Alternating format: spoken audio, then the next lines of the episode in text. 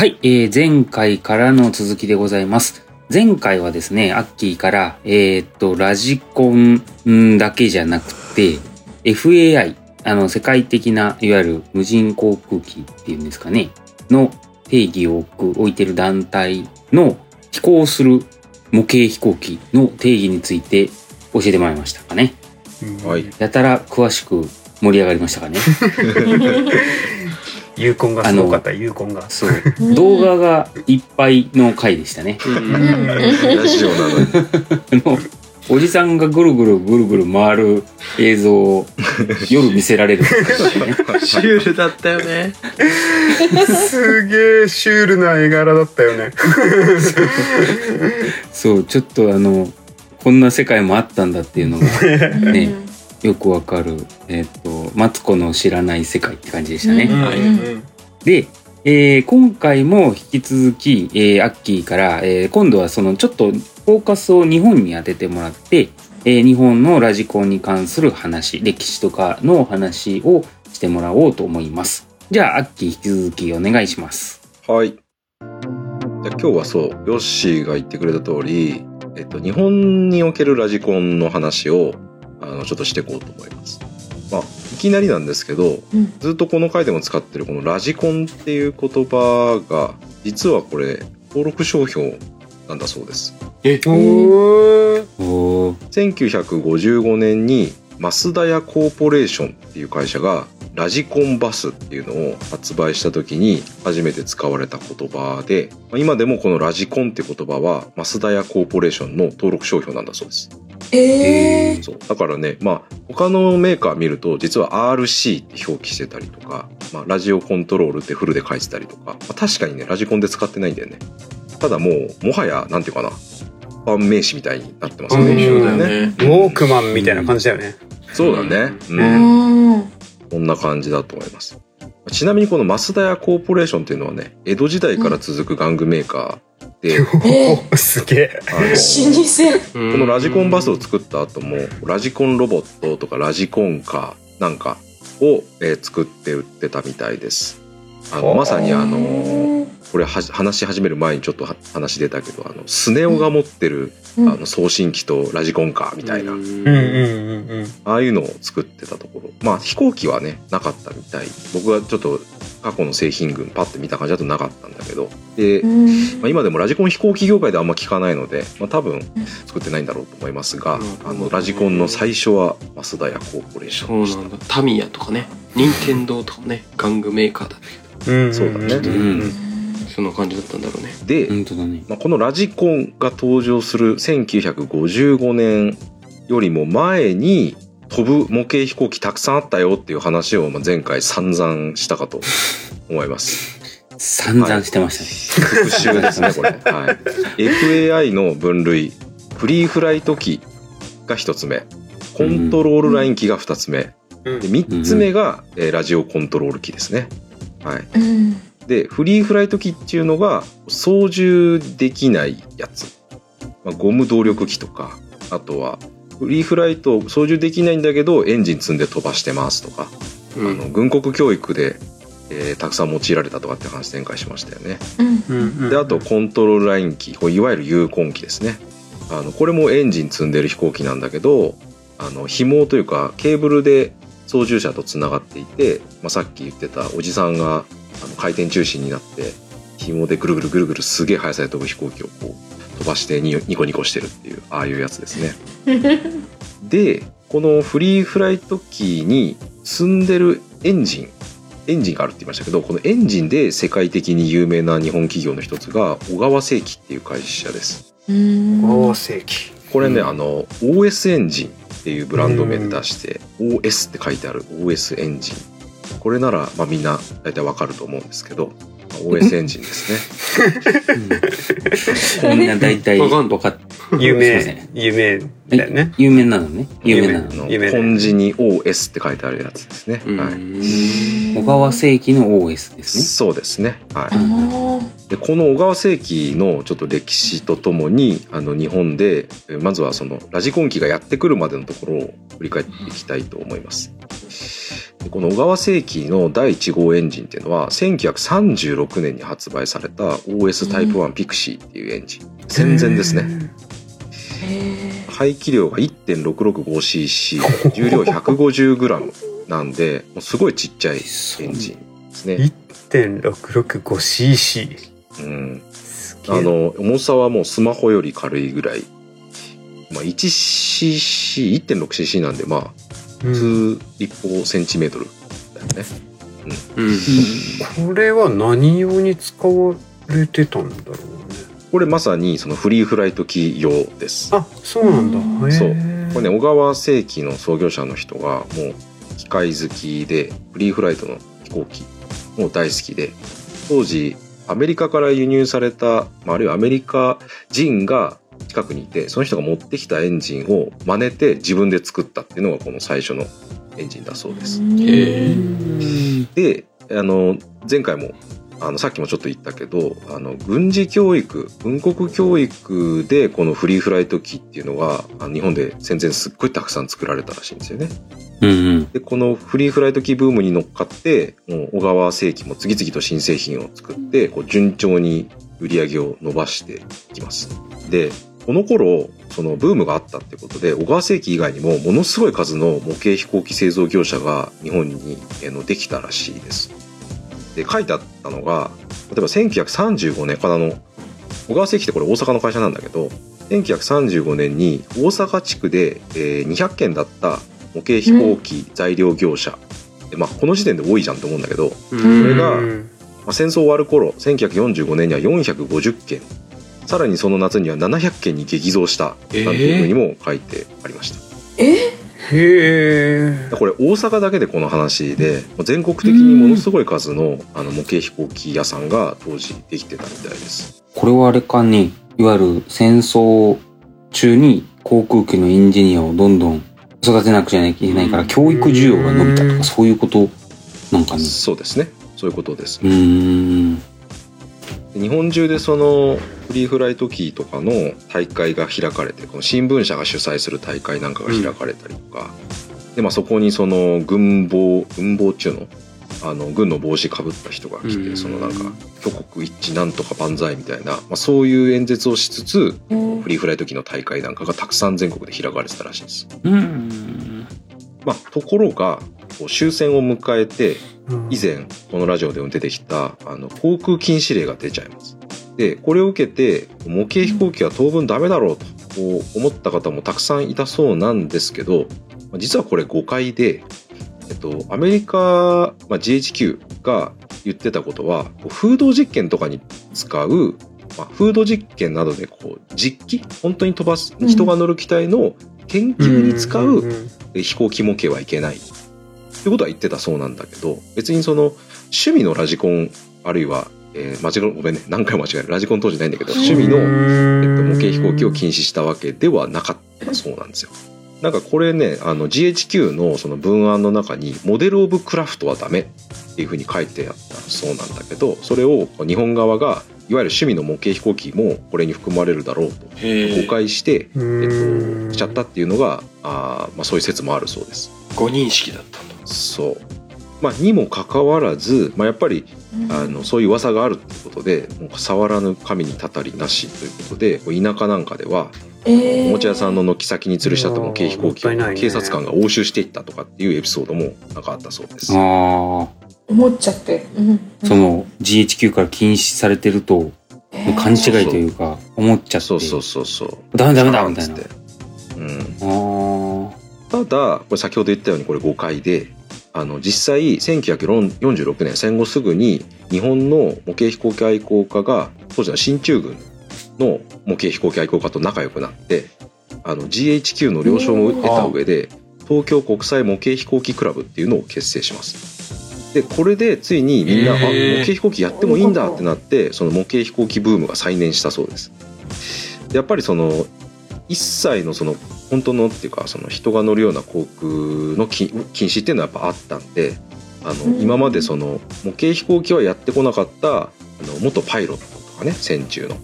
あとは航空機工業界のうん。元技術者みたいな人たちもこうみんな模型飛行機をこうやり始めたらしいです。でその進駐軍側がこうアメリカからユーコン機さっきのあの おじさんが回るやつ。例のユーコン機ですね。そうそうそうエンジンのスタント機これユーコンのスタント機っていうのがあるんだけどこういうのを持ってきてあのさらに人気がこう出てたと。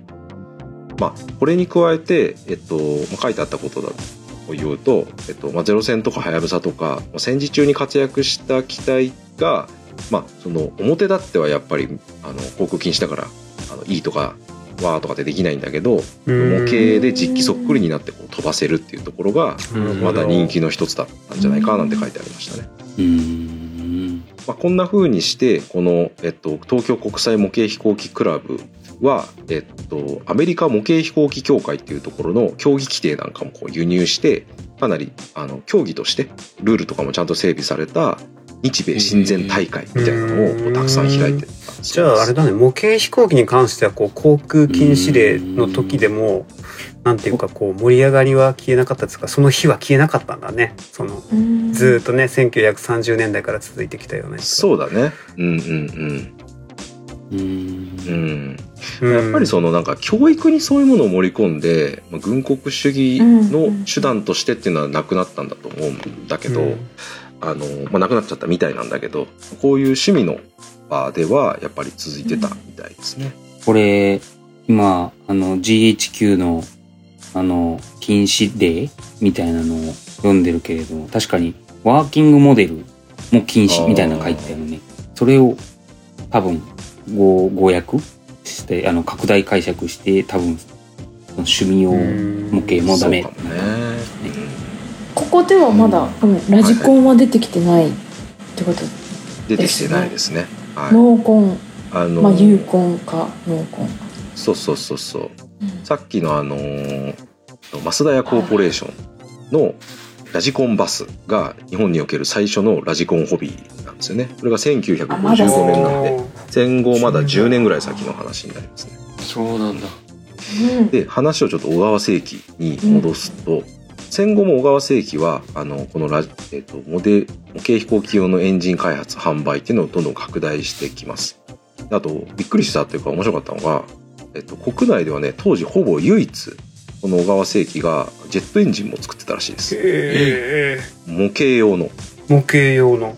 そう。え、ほう。模型用のジェットエンジンとかってそうそう。あの今でもあるんだけどあのあるんですよ。うん。模型用のジェットエンジンって。あのジェットエンジンサウンドで飛ばしたいあの方々がやっぱジェットエンジンで飛ばすんですよね本物の。めっちゃ高いけどね。あの そうそう高い高いし結構難しいんだけど、うん。あのえこれは、サイズはいわゆる模模型用というか、すっごいちっちゃい。そうそうそうそうそうだね。うん。俺が見たことあるのだと直径でどんくらいだろう？56セン6センチ7センチぐらいからかなああるとそんな、あ、もうあれだね、手乗り、手乗りエンジン。そうそうそうそうこんな感じだ。ああ、面白い。航空禁止令が出て、エンジン、航空用エンジンの製造とかはダメって言われたけど、手乗りエンジンはセーフ。ホビーならっていうね ホビーなら OK。うん。でこの小川世紀のエンジンは国内はもちろんこうアメリカを中心に海外にも大量に輸出されるようになってこう世界中のいろんな大会でこの小川世紀 OS エンジンの機体がこう入賞していくっていうような状況になってたそうです。で1956年にイギリスで行われた国際航空連盟 FAI ですね主催のあの世界模型飛行機選手権でこの OS エンジンを積んだ機体がついに世界一におお。すごい。ねこの快挙について日本の新聞なんかでもなんか小粒ながら世界一おお見事日本エンジンみたいな風に報道されたそうです、うんうんうん。まあこんな感じで小川世紀は世界でもあの知られるえー模型飛行機エンジンメーカーとして発展してきます。でちょっと話飛んじゃうんだけど、まあ、僕がラジコン飛行機をまあ少しだけ触ってたのが1990年前後だと思うんだけど、この頃からまあ今もかな。僕がラジコン用のエンジンとし知ってるのはこの OS エンジンとまああと斎藤製作所っていうもう一個日本のエンジンメーカーあるけど僕正直この2つ以外し知らない。くらい、まあラジコンエンジンというともうこの2つかな。という感じであの製品ラインナップさっき改めて見てみたんだけど今はねラジコン用のモーターも販売してるみたいなんだけどあの電動モーターね。うんうん。だけどまあ依然として製品ラインナップの中心はエンジンうんのようですんうん。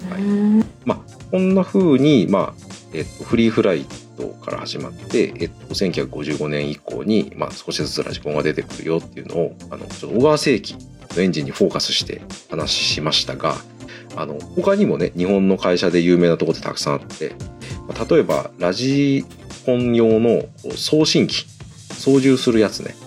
えあれで多分一時期は世界標準と言ってもいいぐらい有名になった双葉電子工業。うん双葉っていう会社とかね、ちなみに双葉が、あの最えっと、OS エンジン小川製機を実は買収して今小川製機は双葉グループの一つ。ああそうなんだ。えへえうんそうなってたりとか。あと機体のメーカーだと京商表彰。車とかもいっぱいあるけどあのラジコン機体ラジコン飛行機のメーカーだと京商うん。あとこれヘリコプターだとヒロボー。うん。会社。聞いたことある。とかあとこのヒロボーと産業用ヘリを共同開発して世界で初めて農薬散布用ラジコンヘリを販売したヤマハ。ああのバイクのヤマハですね、うん共同開発なんだね。そう。あの一番最初はヤマハは独自でやるんだけど、まあ、それであまりうまくいかなかったらしくて、えっと、その後ヒロボーと共同開発してえー農業農薬散布用ラジコンヘリを世界で初めて販売するに至る。だそうです、まあこんな感じでいろんな日本企業がラジコン業界模型飛行機業界でも活躍しました。ただねマルチコプターとか電動ラジコン飛行機で今強いメーカーがあるかというと日本でね。うんあんまりちょっと聞かないかなっていうのが正直なところですね。そうだね。うん。これ僕のまあ記憶になっちゃうんだけどうん。あの1990年代後半ぐらいからラジコン飛行機業界でも結構電動化の波がやってきてたかなという感じがします。最初はあのラジコンカー車の方ね。これがこうエンジンからモーターになったかなと。うん。あのラジコンカーもねエンジンカーってあるんですよ。うん。うん持ってた知らない方いらっしゃるかもしれないあ持ってる。持ってる。これねめっちゃ速いんだよね。めっちゃ速い。めっちゃ速くて あのとても子供に扱えるような代物じゃないんだけどうんすごいやつがあって。まあそそっちになるとねタミヤとかねそういうメーカーもあるけど。それがまあモーターになってでその後ラジコン飛行機もだんだんエンジンからモーターになっていって。でも今はラジコン機は本当に一部のマニアな人というかあのラジコンがエンジンがいいっていう人だけがやってるっていう、うん。正直僕はイメージで、高級な感じがする。そうだよね。ううん。んうん。河原とかに昔見たけど最近見ないよね。そうだね。うん。あの今はもうほとんど電動ラジコンかなと思います、で特にやっぱ中国製の電動ラジコンがあの、うん。多いなと思っててこれねめちゃくちゃ安いんだよね。昔のそのエンジンのラジコンに比べると。うん。であと日本のラジコンメーカーのやつってまあ表彰とかはちょっとまた違うんだけどあの自分で作るキット販売が多いかなと。思います。ラジコン特に日本でやる人もキットの人が結構多いかなと思っててキットってその木が入っていてあのバルサーが切られてるものが入ってたり切られてないも時もあるんだけどそれを自分でこう組み立ててエンジンはエンジンで買ってきて、えっと、伝送品とか全部自分で別で買ってきて組み立てるっていうやつなんですよね。うん。だから、まあ、結構ねまず作るのがむずい。ハードルが高い。ねそう。で一方で結構最近の中国製の電動あのラジコンってもう半完成品でもう買ったらすぐポポポってうん。組み立てて、うん。すぐ飛ばせるみたいな感じなんですようんで、うん。特に飛ぶラジコンってそもそも飛ばすのむずいから墜落して壊しちゃうんだよね。ううん。んうん。だから、まあ、安くて気軽に飛ばせるとかその発泡スチロール的なもので作られていて、まあ、あの簡単に組み立てて落っこっても平気みたいなそういうやつがやっぱりねはさっきハードルって話だけどとっつきやすくていっぱい売れるよねっていう感じがしますね。うん。であとまあ多分次の回以降もうちょっと詳しく出てくると思うけどマルチコプターのメーカーも最初こそキーエンスだったみたいだけどうんあんまり日本にはいないかなという感じで、まあホビー用のマルチコプターでもやっぱり DJI が、まあ、世界でもうあんの大多数のあのシェアを取ってますね。うん。で、まあ、やっぱね DJI の機体ってめっちゃよよくできてるしめっちゃ簡単に飛ばせんだよね。うん。ううんんでしかも安い。うん。例えばそのエンジンのラジコンヘリって今買おうと思っても安くてまあ5万くらい。ここれエンジン抜きでね。エンジン抜きで？エンジンおーもそうエンジンも送信機も抜きで5万円ぐらいやっぱしちゃうんだよね。うん。でしかも操縦めっちゃ難しくてすぐ落として壊しちゃう だけど DJI のマルチコプターなら、まあ、例えば買ってすぐ飛ばせるし、うん。同じ値段のもの買ってももう映像撮影もできれば自立飛行みたいなことも簡単にできちゃうんでね、うん。まあ、そうするとやっぱり、まあ、マルチコプター買っちゃうよねっていう感じが、そうまあ僕の印象ですね。なるほど。うん。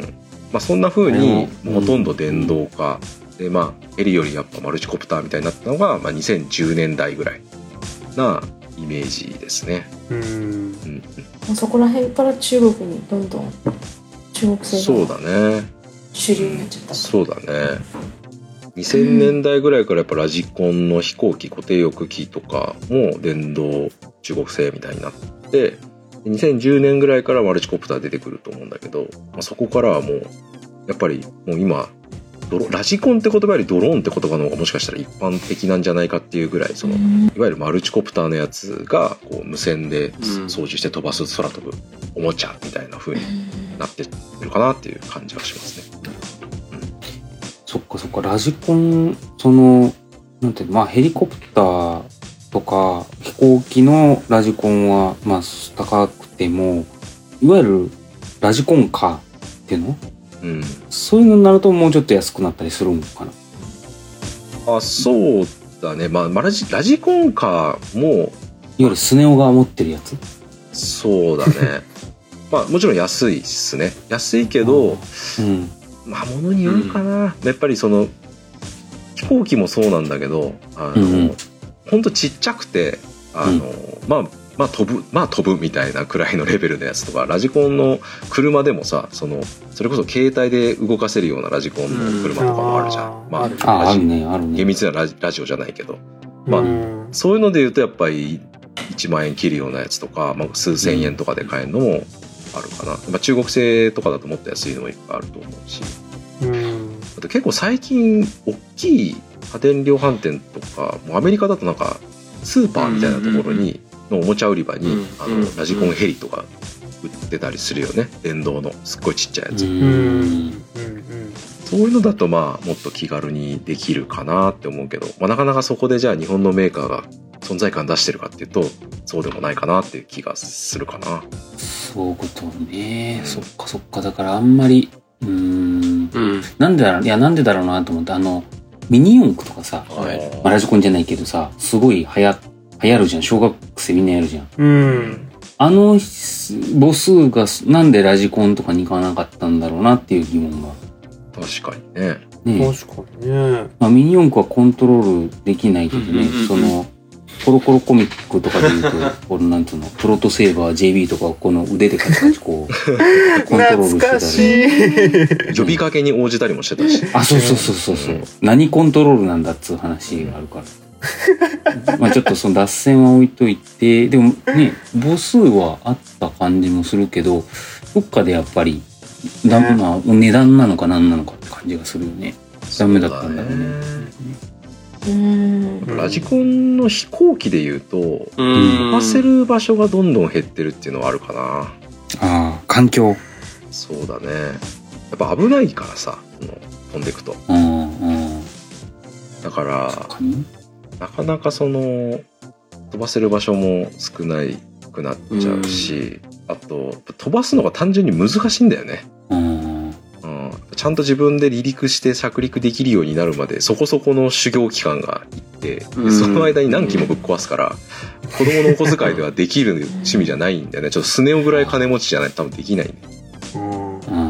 ここもなかなか広がりにくい。で最近ようやくそのちっちゃくてさっき言ったスーパーで買えるようなやつも出てきているからあのそれがねなんかもっと気軽に飛ばしてるようになるともうちょっと裾野も広がるのになと思いつつあんまり詳しく喋んないけど、まあ、最近日本でもアメリカでもやっぱりドローンちっちゃいドローンですらあのちゃんと登録しないとダメとかになってうん。趣味用のラジコンの飛ばしにくさが、さらに大きくなってるなっていう感じがする。そうするとやっぱ裾野が狭まっちゃって、まあ、ひいては航空機業界全体の裾野の狭まりにつながっていっちゃうんじゃないかなってまあ俺は思うけどうね。ん。そうだね。うん。確かに。まあなんかドローンとかになまあドローンっていうか今そのいわゆるそのラジコンうん。っていうもの自体の規制みたいなのもあるしなんかこう専門化してっちゃって、うん。昔はほらねなんかもうなんだろうオオタクじゃないけどそのマニアックなおじさんとかがさ自分で作ったりとかもう自作ラジコンとかも結構あったわけじゃん。うんなんかそれがある一定のでかさを超えちゃうともう今なんかいろいろ申請必要になっちゃうしさそうなんだよね。なんかそういうところでねなんかもったいないなって感じはしないでもないよね。そうなんだよね。あもちろん安全は第一なんだろうけどね。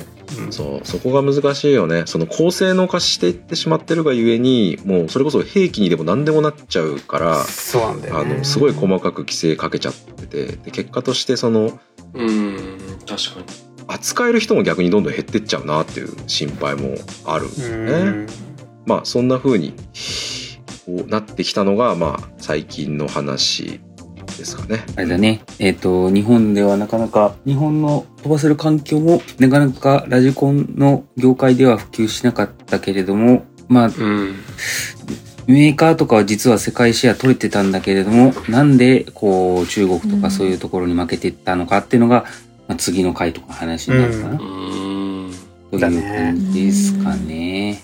はい。